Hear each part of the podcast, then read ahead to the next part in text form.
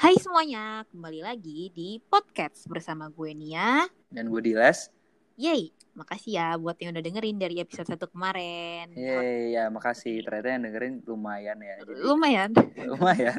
Jadi kita ada motivasi buat bikin lagi. Iya, betul sekali. Nah, sekarang eh, untuk episode ini kita mau ngomongin apa, Les? Nah, sesuai janji kita kemarin di episode 1, sekarang kita mau ngomongin tentang nutrisi atau makanan. Si, si makanan itu jadi berhubungan banget nih dengan topik kemarin kita, yaitu olahraga. Soalnya kalau misalnya seperti yang kemarin sudah sempat dibahas di live sedikit, jadi kalau misalnya kita cuma olahraga doang, tapi makannya masih sembarangan, tetap kurang optimal buat kesehatan kita. Atau kalaupun ada goals lain, misal nurunin berat badan atau nambah massa otot. Jadi sekarang kita mau bahas tentang makanannya. Nah, sekarang gue tanya ke Diles, lo sendiri gimana Les? Makannya udah bener belum? Nah, kalau gue ya lumayan sih. Maksudnya at least seimbang lah antara proporsi karbohidrat, protein, lemak, serat yang enggak terus nggak ngelebihi kebutuhan kalori gue sehari-hari deh. Betul, betul. Nah, kebetulan ini sekitar dua minggu belakangan ini deh, gue tuh udah mulai masak sendiri nih. Awalnya sih biar hemat, soalnya kan awal-awal gue tuh ma- makan lewat ojek online gitu kan ya. Tapi Hmm. kan promonya tuh belakangan ini pelit banget deh, udah habis gitu.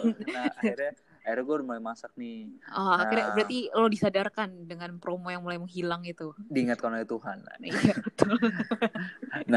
Di kos ini akhirnya gue masak. Nah, masak kalau dengan masak kan ya otomatis nggak otomatis sih tapi harusnya ya jadi lebih sehat dengan kan kita jadi tahu tuh yang kita masak tuh garamnya sebanyak apa, gulanya sebanyak Uh-uh. apa, minyaknya sebanyak Betul, apa betul. ya. Terus yang kita pakai kan juga udah jelas bahan-bahannya yang bagus, maksudnya minyaknya juga bukan minyak dipakai ulang dipakai ulang. Makanya dalam kontrol kita lah pokoknya. Iya betul. Nah emang kalau lo masak nggak? Gue juga, gue kan juga ngekos ya setahun belakangan ini. Sama sih, eh, meskipun gue juga masih kadang eh, order-order online, tapi gue juga lebih banyak masaknya. Terus memang dari hemat itu, lebih aware itu. Soalnya kalau makan di luar kan kita nggak tahu garam gula yang dipakai seberapa, minyaknya juga seberapa. Nah, ini kan tadi eh, kita udah ini ya bahas kalau misalnya masak sendiri gitu em, lebih aware ya sama lebih terkontrol bahan-bahan yang kita masukin. Emang kalau misalnya kita kebanyakan pakai bahannya gitu kenapa Les? Coba tolong dijelaskan.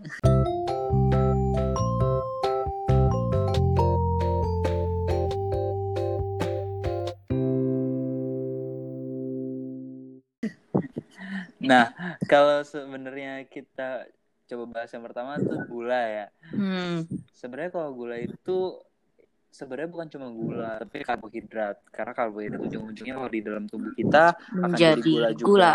betul nah sumbernya banyak banget kalau kita ngomong karbohidrat apalagi kalau di Indonesia gitu kita makan Ya. sehari tiga kali pagi Nasi. siang malam nasi semua Nasi, nasi. nasi nasi nggak boleh lepas dari nasi terus Hmm. ada lagi mie roti kentang singkong jagung buah-buahan juga Betul. itu gula terus Iya, iya, iya. minum-minuman kekinian kayak boba gitu-gitu Mm-mm. juga yang nah banyak orang nih nggak tahu karbohidrat itu dari mana aja apalagi singkong ini kalau orang awam gue sering bilang tuh kayak singkong juga bu nggak boleh kebanyakan nah ibu mereka tuh kaget mereka kira tuh singkong Oh, bukan iya, iya. karbohidrat Di konsep mereka tuh singkong tuh adalah makanan sehat yang, yang lebih sehat daripada nasi gitu ya betul betul. Padahal sama-sama karbohidrat. sama-sama karbohidrat roti juga tuh Iya iya iya. Apalagi kalau roti-roti putih.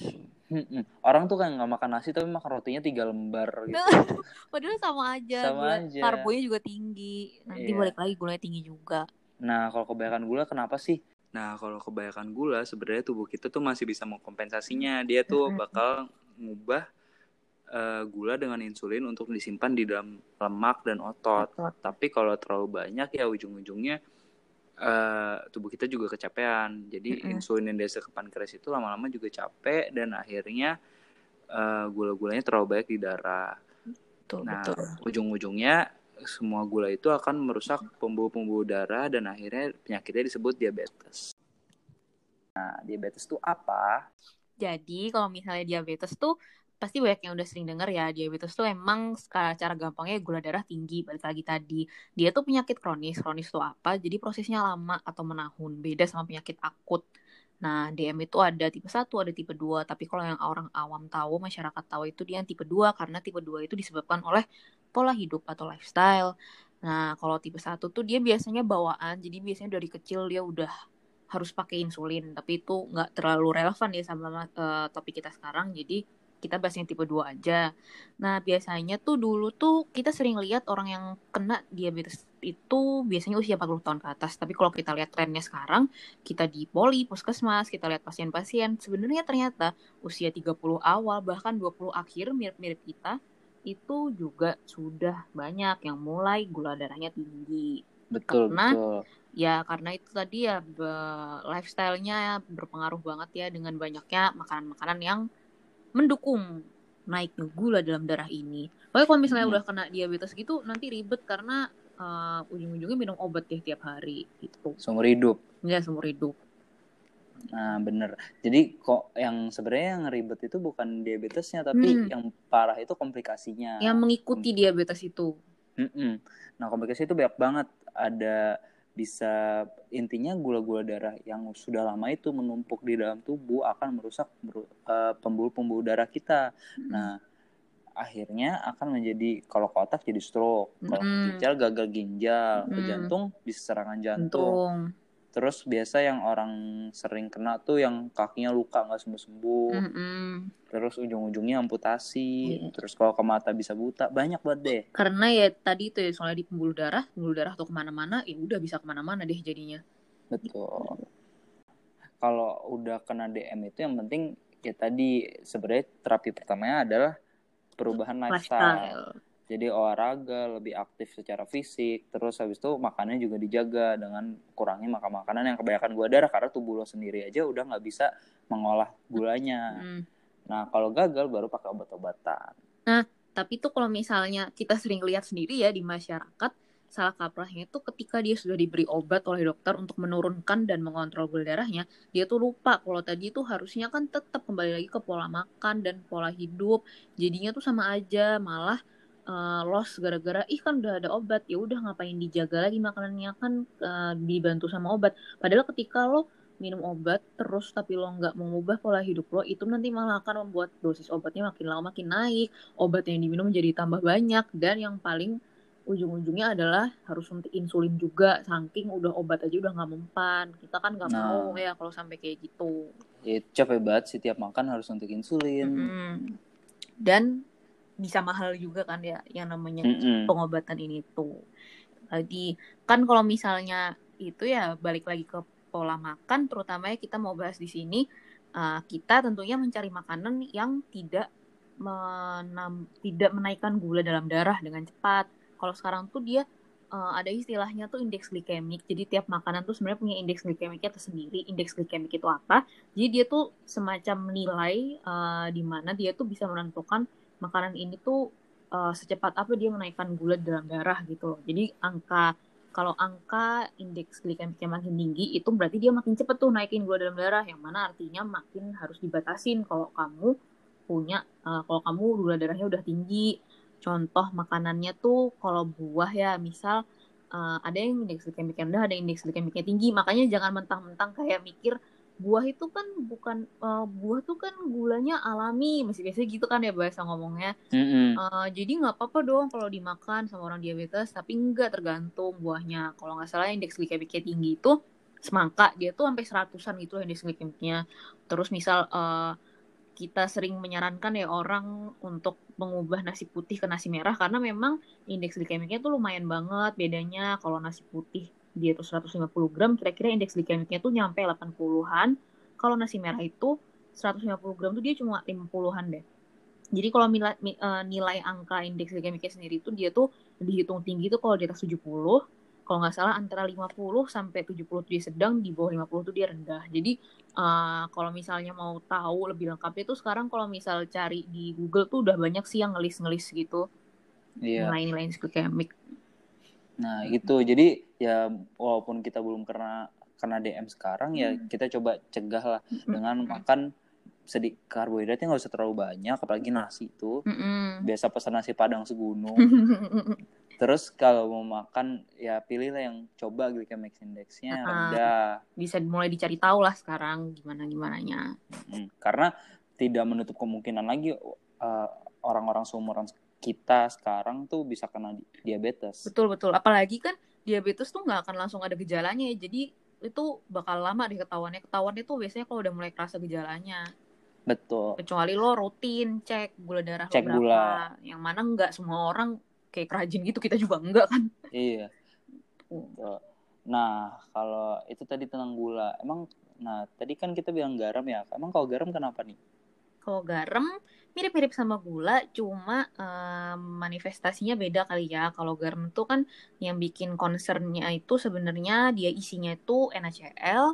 Jadi eh, Na itu natriumnya itu yang perlu diawasi. Kadang tuh ada garam-garam yang dijual itu dia garam rendah natrium tuh ya karena ini karena memang yang perlu dikhawatirkan dari garam tuh natriumnya. Natrium tuh kenapa sih emangnya kalau berlebihan? Kalau misalnya tadi eh, gula kelebihan dia bisa jadi diabetes, natrium itu temannya. Ketika kita berlebihan konsumsi natrium, itulah yang jadinya nanti orang-orang biasa nyebut darah tinggi atau hipertensi. Gitu. Nah, Ini mungkin lebih gampang ketahuan ya karena kan tinggal Mm-mm, pakai tensimeter doang ya. Iya, iya. Kalau gua darah tuh orang-orang cek. harus cek darah, effortnya lebih gede cek deh. effortnya lebih gede. Bener. Nah, kalau darah tinggi ini sama terapinya ya tadi ya harus ubah ubah Iya, gaya hidup, pola eh, lifestyle. lifestyle. Sama aja sih sebenarnya. Sebenarnya tuh memang penyakit-penyakit kayak gini ya gula, eh, darah tinggi itu intinya memang eh, dia tuh penyakit yang nggak bisa sembuh tapi bisa dikontrol. Nah kontrolnya itu tadi memang kombinasi dari lifestyle sama obat kalau memang ketika sudah perlu. Ya sebelum kita perlu obat lebih baik kita ubah dari lifestyle-nya dulu kan emang. Betul ya. Jadi penyakit ini bahayanya karena nggak bisa sembuh tadi ya. Mm, nggak nggak bisa sembuh tapi bisa dikontrol. Nah tapi kalau nggak terkontrol nanti jadilah penyakit-penyakit lain eh, yang sebenarnya memberatkan itu yang penyakit-penyakit yang mengikuti di belakang itu. Kadang tuh kan eh, kita tuh eh, denger ya kalau orang tuh suka bercandanya bilang mati mah mati aja mau gara-gara apa tuh maksudnya kita kan nggak tahu matinya gara-gara apa. Masalahnya kalau misalnya ketika kena sakit ini terus langsung mati mungkin nggak apa-apa ya. Tapi tuh ya, lebih nggak menderita maksudnya. eh, yang sebenarnya tuh yang mengkhawatirkan tuh adalah proses untuk eh, ketika sudah mulai menjadi penyakit yang berat-berat ini tuh prosesnya tidak cepat gitu loh. Jadi iya. eh, sangat mm, eh, ya kalau bisa sih jangan lah. Kalau bisa jangan sih. Nah, satu lagi nih kalau kebanyakan minyak Mm-mm. emang kenapa? Oh iya, nyambung-nyambungnya tadi kalau goreng-gorengan tadi kan kalau kebanyakan minyak tuh ya orang-orang udah pada tahu lah ya eh, mesti bilangnya kolesterol kolesterol nah tapi spesifiknya sih sebenarnya kolesterol jahat ya yang perlu kita aware karena Lemak ada jahat. Ah, lemak jahat karena ada lemak baik juga justru kalau lemak lemak baik ini tuh ketika dia nilainya tinggi ya udah malah bagus karena dia sebenarnya kan kita memang butuh lemak kan yang kita Mm-mm. butuhin tuh ya adalah lemak baik ini Emang lemak baik tuh apa contohnya? Kalau yang paling gampang kalau buah tuh alpukat tuh biasanya Hmm, terus uh, terus kacang-kacang mahal itulah almond gitu-gitu Iya. ikan-ikan mahal salmon Terus olive oil ya. ah ya minyak mahal iya yang mahal-mahal itu lah yang mahal-mahal itu lah.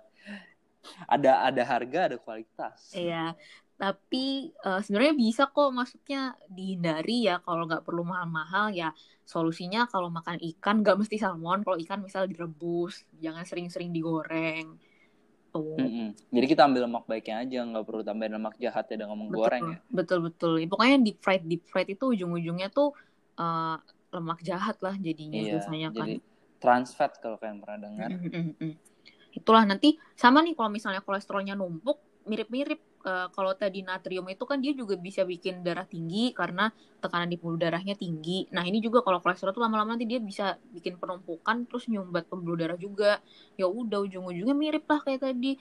Bisa Iya. jadi stroke, bisa jadi penyakit jantung. Ya itulah yang menyertai menyertai itu. Ini gue pengalaman pribadi ya. Gue tuh setahun yang lalu eh, ketika gue cek eh, lab dan ini itu tuh kolesterol gue tuh sempet di atas normal. Maksudnya berarti sampai kayaknya tuh udah sampai 200 berapa gitu loh. Soalnya tuh gue kayaknya waktu itu bener-bener emang makannya ancur banget sih. Gue sering makan jeroan dan apa namanya goreng-gorengan. Gue belum terlalu uh, mengatur pola makan gue waktu itu. Terus gue panik kan, maksudnya umur segini kayak kolesterol udah segitu kan takut. Akhirnya enam bulan kemudian, tapi ketika gue cek ulang udah normal lagi. Padahal gue nggak minum obat. Gue udah gue cuma kayak itu gue mulai masak sendiri. Gue udah mulai olahraga sebenarnya udah lumayan dari lama cuma kan dulu gue bilang sempet olahraga tapi makannya nggak diatur. Nah Iya. itu. Jadi memang kan ngaruh banget tuh padahal gue olahraganya udah lama loh. Tapi terus baru setahun belakangan ini gue mulai bener-bener aware sama makanan gue itulah gue dalam enam bulan itu bener-bener langsung normal. Eh, lemak baik gue juga eh, nilainya bagus. Itu nggak pakai obat jadi gitu. Nggak pakai obat. Nah, ya. Nah, tapi intinya sih sebenarnya kita harus lebih aware. Nah, apalagi kalau misalnya kan ini nggak ada gejala ya. Biasa kan orang Mm-mm. mikirnya kalau yang gendut-gendut gitu lebih lebih Aku? yang gendut-gendut ya itu lebih terpapar kayak lebih Iya, gampang kena lebih- diabetes, Uh, uh, terus uh. kita kolesterol. tuh kita tuh langsung mikir nih kalau nih gendut nih wah nggak sehat nih orang Padahal padahal. Padahal yang kurus tuh justru lebih bahaya karena mereka lebih nggak sa- sadar kalau mereka nggak ada alarmnya gitu ya. iya lebih nggak sadar kalau mereka tuh ada penyakit itu. Nah Mm-mm. makanya jangan mikir kalau kalian kurus, kalau kalian nggak bisa kena kolesterol atau betul diabetes. aman dari semua itu enggak berarti gitu nggak mesti Mm-mm. Jadi tetap harus dijaga makanannya. Fun fact lagi, kema- setahun kemarin, dua nggak tahun fun ya, deh kayaknya efeknya ya nggak fun. Du- dua tahun yang lalu tuh pas gua awal-awal daftar kerja kan bareng ber- bertujuh tuh. Nah Nah, sekitar tiga atau empat dari tujuh orang itu pada kurus-kurus semua tuh. Hmm. Kolesterolnya tuh tinggi. nah ya kan Nah, nah, jadi harus kayak mulai umur sekarang kayak 20-an ya udah boleh lah cek kolesterol atau dijaga lah makanannya. betul betul. Terus kemarin pas gua tinggal di Belitung kayak beberapa bulan pun itu Mm-mm. kan makan ikan terus tuh karena kan Hmm. nelayan-nelayan sana. Itu juga asam urat gue tinggi. Padahal gue Oh. nggak kenapa-napa. Oh iya iya iya iya. Bukan gua doang sih kayak bertiga puluh tuh kayak mos lagi kayak asam uratnya 9 gitu. iya kan maksudnya karena nggak mesti langsung muncul gejalanya Iya betul. kadang kita taunya nggak sengaja kan iya. Justru yang serem kalau misalnya udah ada gejalanya karena berarti oh dia sudah men- bermanifestasi di tubuh kamu berarti Mm-mm. udah lumayan eh, serius loh berarti. Mm-mm. Tapi itu tapi ya itu kalaupun memang ternyata dicek tuh nilainya tinggi jangan langsung kayak panik atau takut. Itu tadi toh gue sendiri juga ketika gue ubah pola makan gue nggak minum obat apa-apa kembali normal karena Iya. memang kan pertolongan pertamanya ya itulah dengan lifestyle itu. Iya. apalagi kan kita masih umur eh, yang seumuran seumuran kita gini ya badannya tuh istilahnya kerjanya ya harusnya masih optimal jadi bisa eh, bisa lah membantu dibantu dengan lifestyle ya dia bisa kembali berfungsi dengan baik membantu Iya betul. Tapi kalau zaman sekarang sih emang tantangannya banyak banget ya nih. Tadi Hmm. kayak gue bilang kayak minuman-minuman hits tuh kayak milk tea, boba, Iya, boba. kopi-kopi kekinian, Kopi yang susu. namanya namanya indie-indie gitu. iya iya itu apa namanya mana eh, kalau mau order kan sekarang gampang banget ya tinggal pakai Gampang. Aplikasi Mana order yang nggak perlu gerak lagi ya. Ih, makin makin dulu tuh seenggaknya effort lah kalau lo mau beli lo keluar terus berjalan mungkin atau Iya. ada bergerak lah ini tuh Gerak sekarang dikit lah. bener-bener- sekarang tuh bener-bener udah lo nggak gerak lo bisa memesan Abangnya semua sampai depan itu kos aja suruh ke depan kamar. anjir gue sih enggak ya Eh, gue gue sih juga ada sih. gue ada lokal lockdown di sini jadi gue yang harus ke pos satpam Nah, jadi makin lebih susah lagi kontrol makanan. Padahal kemarin kita lihat ya nih, kalau satu boba aja itu kalorinya bisa sampai 1.500 2.000 ya. Iya ya kalau misalnya lo belinya udah udah ada bobanya terus udah ada uh, brown topping sugar ini, ya. topping itu. Heeh, topping. Belum susunya sendiri itu banyak banget. Jadi tuh kita tuh bukannya melarang ya karena gue sendiri sih seminggu sekali dua kali itu kadang masih beli minuman kayak gitu. Tapi itu apa namanya beneran tuh kalau misal sehari itu gue udah minum satu minuman kayak gitu ya udah dalam sehari itu gue cuma minum itu deh yang manis sisanya air putih teh tawar Yang emang nggak menutup kemungkinan kalau kita emang nggak bisa terlepas dari itu semua sih. Apalagi Iya, di zaman pasti. sekarang. Oh, walaupun gua misalnya gua nggak suka tuh milk tea, boba, karena terlalu manis kan gua nggak suka manis-manis. sama Apalagi- gue juga Tapi kalau jalan sama temen tuh kayak nggak enak aja nggak beli gitu nggak sih? kadang dia tergoda aja sih ya gitulah kembali lagi kepada aku Iya. dan personality yang tidak bisa mengontrol diri karena hidupnya terlalu pahit, jadi kayak butuh, butuh yang manis. Padahal gue tuh juga kalau pesen tuh pasti no sugar sih kalau bisa diatur kadar gulanya.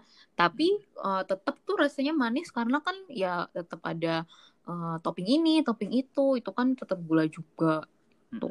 Ya intinya lebih aware aja lah sama apa yang kalian makan. Mm, mm. Ya Nah. pokoknya tuh tahu batas aja sih sebenarnya. Mm-mm. Ada juga nih yang sekarang lagi hits tuh makanan-makanan yang sehat-sehat. Nah, banyak tuh Empoy, ya, salad-salad ini, ya. salad Oh, sekarang itu. banyak salad-salad yang ada yang yang, harganya- diurep. Mm-mm, harga lima puluh ribu sekali makan. Itu sehat karena nggak bisa makan. makan yang selanjutnya. Karena duitnya habis. Habis nggak bisa beli lagi hari itu. Sebenarnya emang sehat, tapi kalau orang tergantung makannya itu kan bisa apa create your own bowl juga kan juga bisa tuh. Mm-mm. apalagi bisa minta topping ini topping itu nah kalau kalian mak- makannya tambah topping yang goreng-gorengan atau tambah mayonesnya mayones iya. banyak banget gitu ya ujung-ujungnya juga lemak dan gulanya juga tinggi ya Iya, jadinya seharusnya sehat, jadi tidak sesehat itu. Bukan berarti nggak sehat ya, cuma Mm-mm. ya jadi nggak sehat-sehat banget lah dengan lo bayar segitu, padahal klaimnya makanan sehat, eh, kan jadinya ya tekor juga ujung-ujungnya. sayang lah effort untuk Effort lah. membayar itu Betul sekali.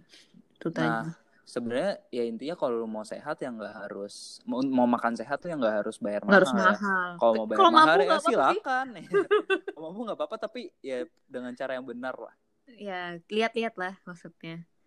Kalau mau beneran tuh ukur se- sekalian sebenarnya sekarang tuh udah gampang banget. Ada banyak caranya untuk mengukur daily kalori intake kalian sama Mm-mm. daily needs-nya kalian. Nah, caranya tuh ada rumusnya banyak banget kalian bi- eh, yang bisa Google aja ya sendiri. Iya, soalnya kalau di Google sekarang udah banyak kalori counter yang kita tinggal masukin Mm-mm. data dia ngitungin gitu loh. Mm-mm, nanti dihitungin kalian pilih Mm. aja misalnya yang penting kalian tak nanti tuh nanti dibatas dibedakan antara eh, tingkat Usia. aktivitas kalian, Usia usia, juga berat kelamin. Mm-mm. Nanti Nah. tuh diukur. nanti beda tuh antara misalnya pekerja kantor yang cuma duduk di depan komputer doang sama yang pekerja lapangan atau sama Mm-mm. dengan bahkan atlet jadi tuh lumayan objektif lah Ya, betul. nah terus kalau kali tergantung goals kalian Nah, iya iya iya. Kayak kalau misal gue nih ya, gue kan mau nurunin berat badan.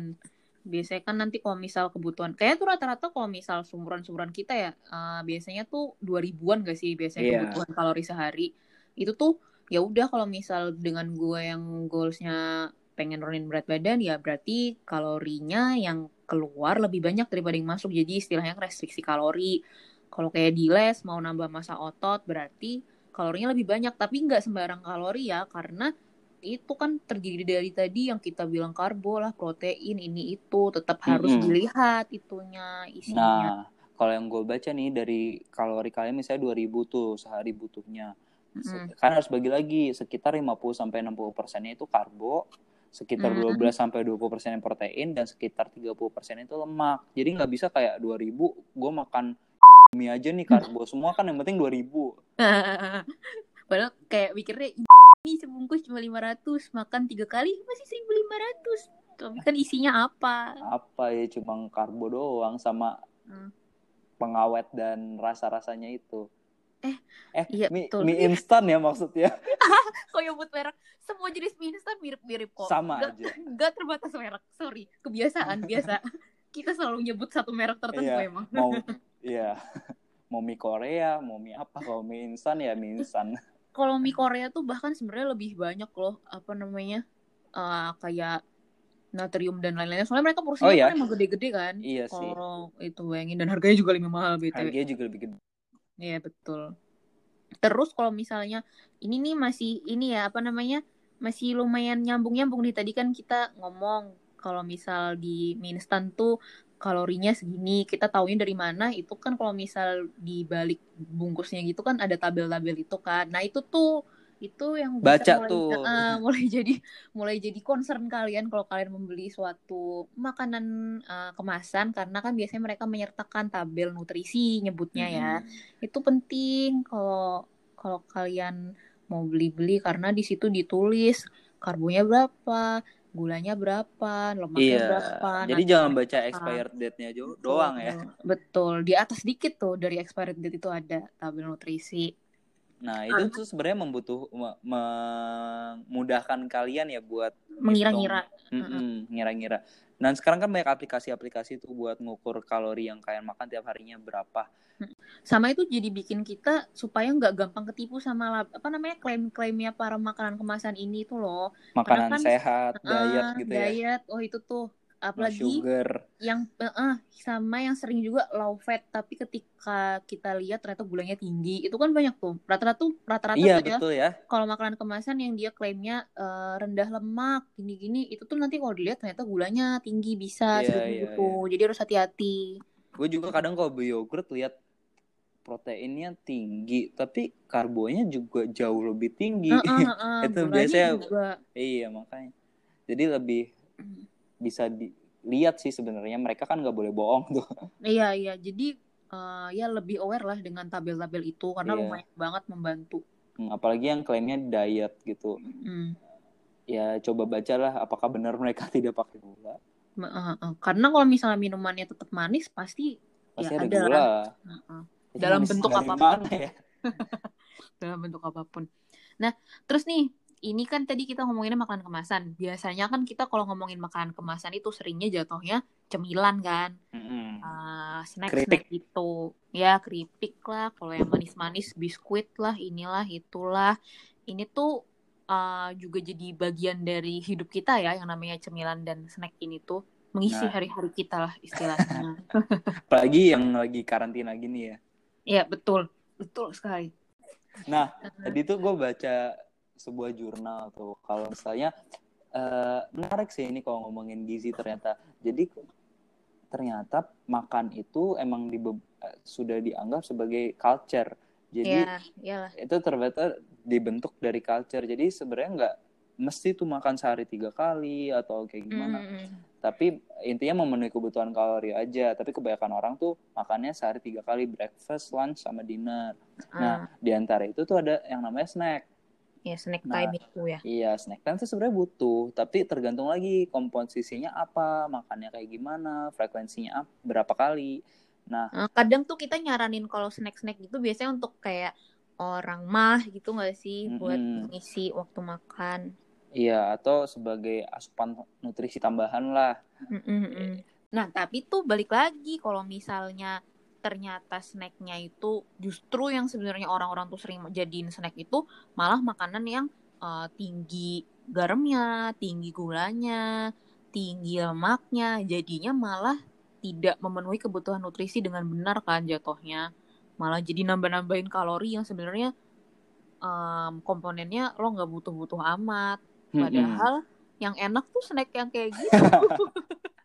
Nah, itu balik lagi karena itu sebuah sosial konstruk, jadi ter- balik ke kita. Kita sosial construct masing-masing. anjir. balik lagi ke diri kita masing-masing sebenarnya ya. Nih gue kalau baca dari penelitian ini sih dia bilang ini dia penelitiannya di Amerika sama di France nih. Kalau di Amerika itu mereka coba lihat kebanyakan tuh makannya tadi pas nonton TV, pas Mm-mm. Bla bla bla flex and chill terus. Eh, atau saat eh, kerja lah stres gitu ya belajar, gitu ya. belajar. Nah, itu makannya dan udah makannya sering, terus tinggi garam, tinggi gula. Iya, iya, iya. Makanya kebanyakan orang Amerika di sini tuh di penelitian itu overweight, terus obese. Mm-mm. Nah, padahal yang di Prancis itu mereka melihat makannya itu snack sehari dua kali. Terus tapi makannya yogurt yang sehat-sehat gitu dan mereka nggak ada tuh yang obesitas. Oh, Jadi oh. sebenarnya bukan masalah kita nyemilnya tapi nyemilnya Culture-nya ya. Culture-nya mereka Mm-mm. tuh ngemilnya ya ini, sementara culture-nya orang Amerika ini. Kalau culture kita ngemilnya apa? Sama aja kayak orang Amerika. sama aja kayak orang Amerika. Jadi, ya mirip-mirip lah kita ini. Mm-mm.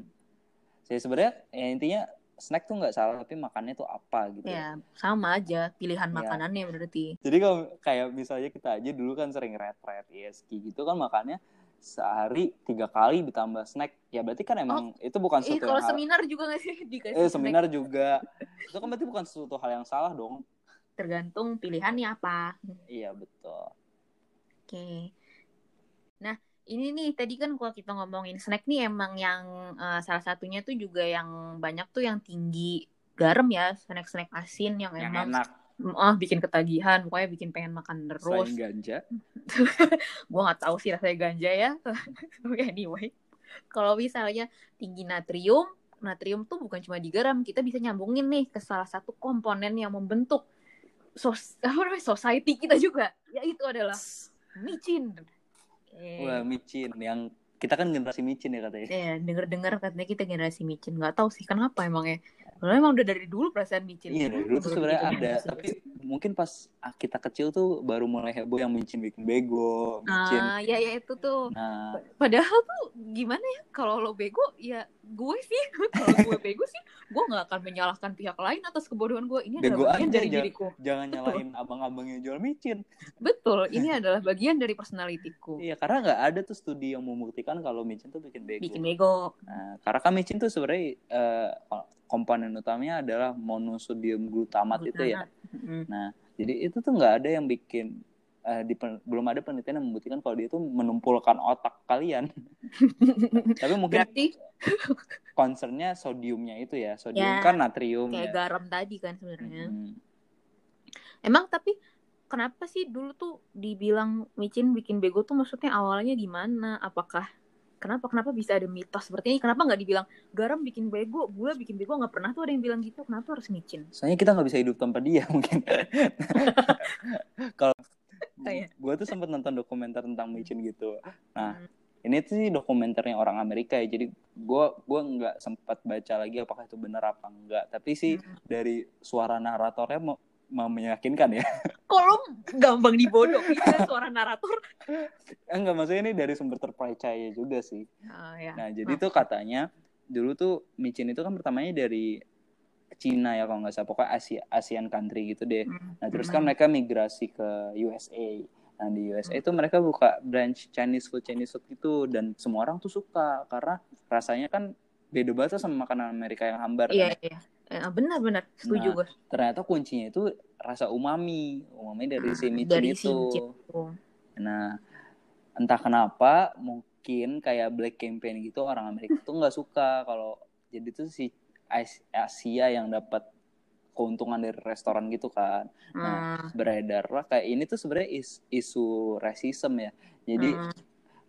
jadi mereka tuh dibilang kalau micin tuh nggak sehat, micin tuh bikin Hmm. ini, bikin itu, bikin itu. Hmm. Padahal makanan Amerika juga lebih pakai micin lagi, tapi nggak beda aja kemasannya gitu kan ya. Heeh, sama nggak sehatnya iya junk food junk food kita tuh kan maksudnya Pakai micin semua. heeh.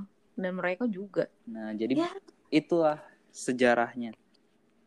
ah, orang kulit putih nggak ada yang dengar kan Gak ada yang ngerti sih harusnya. ya udah bagus lah Nah, salah satunya lagi tuh sebenarnya mie ya.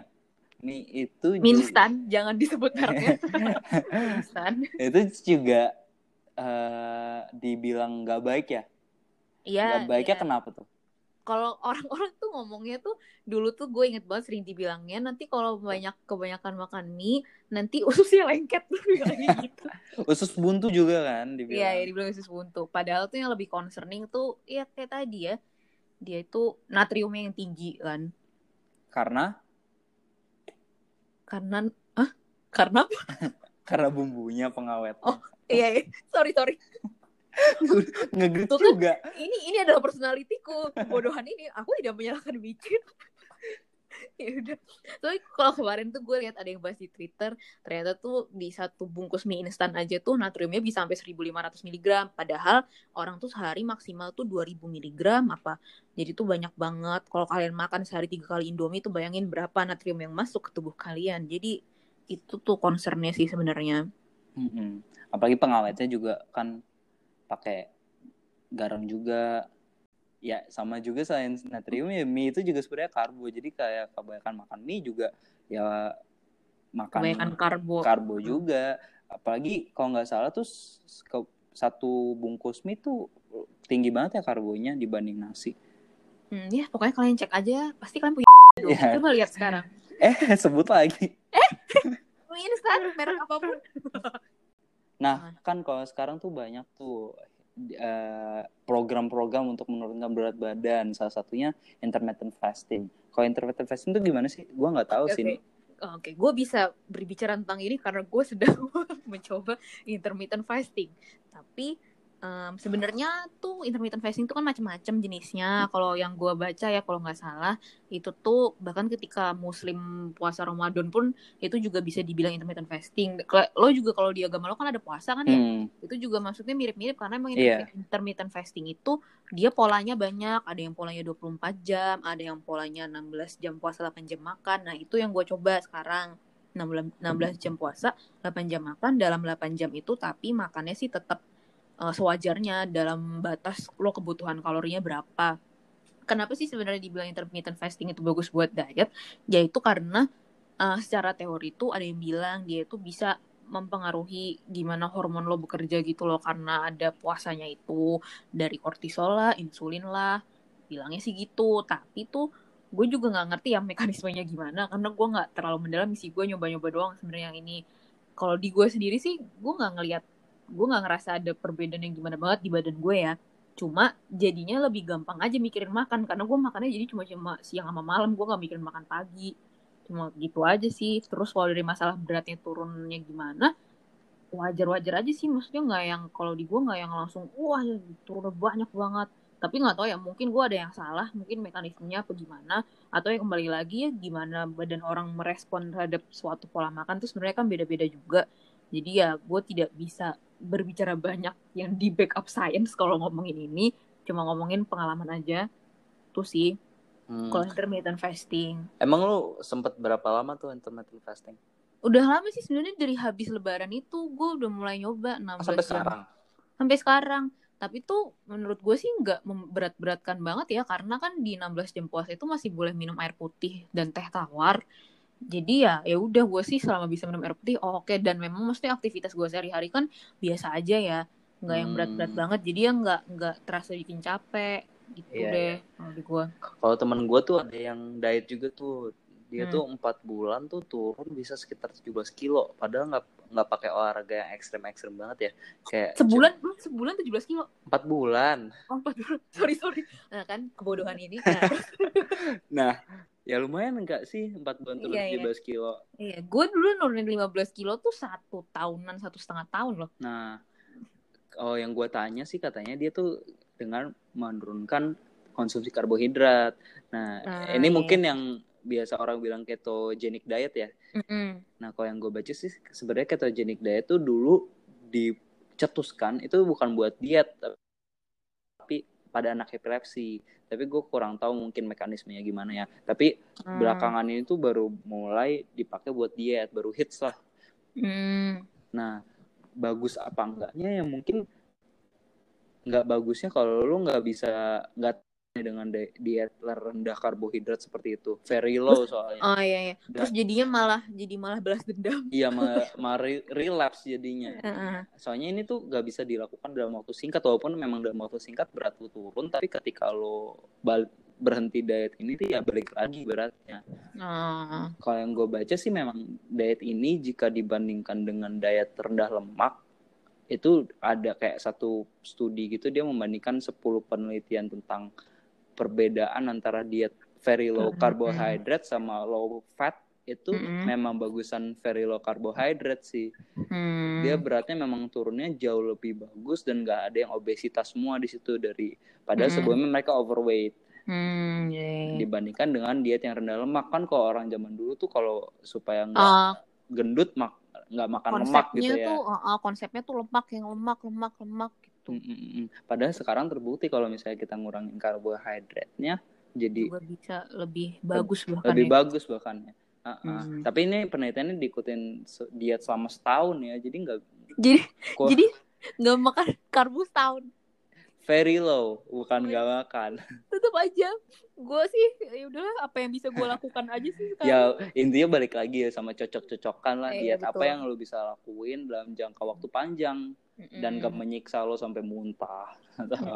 Betul-betul. Itu jadinya malah gak sehat kan berarti kalau udah sampai kayak gitu. Iya. Yeah. karena kan sebenarnya kan tujuan utamanya seharusnya bukanlah bagaimana bentuk badan itu tapi ya itu kan sehatnya itu yang sebenarnya dikejar. Iya betul. Meskipun sebenarnya memang kita juga mencari bentuk badan itu tapi ya udahlah guys jangan terlalu terpaku lah pada standar-standar tidak realistis dari society ini. Iya, apalagi kalau yang lihat sosial media, sosial media gitu jangan terpaku lah, masa badan lo harus kayak gitu dalam waktu singkat. Iya, Ya, gimana sih maksudnya badan orang kan beda-beda jangan dipaksain badan orang beda-beda terus kayak perjalanan mereka kita juga nggak tahu Betul. kan kita cuma lihat yang diupload ya betul betul ya. Genetik juga sangat berpengaruh kembali Hmm, lagi. Hmm, hmm. gue lagi membela diri aja sih ceritanya. Kalau orang ada yang ngelihat kalau gendut? Ya gimana?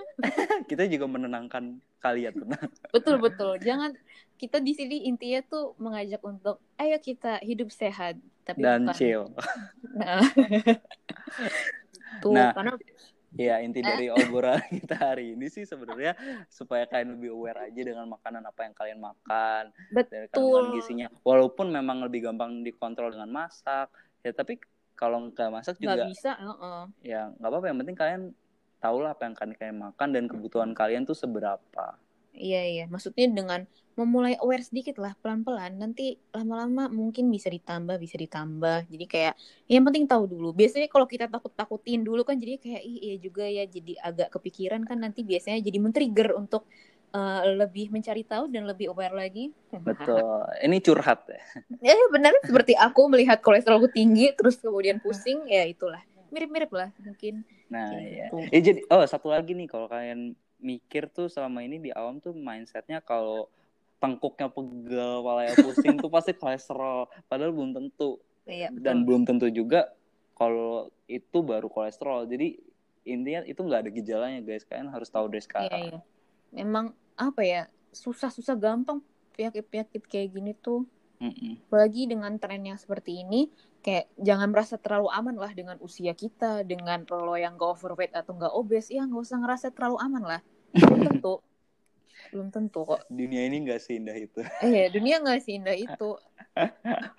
ya udah intinya kalau mau makan sehat ya nggak harus mahal kok. Mm, Terus ya udah nggak usah langsung ekstrim kayak oke aku akan hidup sehat kita keto ya nggak usah terlalu ekstrim gitu pelan pelan aja lah pokoknya semuanya tuh Ya betul. Udah sampai sini aja guys. betul Eh, kalau ada yang salah kembali lagi tolong diingatkan ya kita cuma ngobrol. Ya in- ingat ya ini kita cuma ngobrol kita tidak mengajarkan apa-apa. Jadi eh, sekian dari kita berdua. Terima kasih banyak sudah Dah. mendengarkan. Bye bye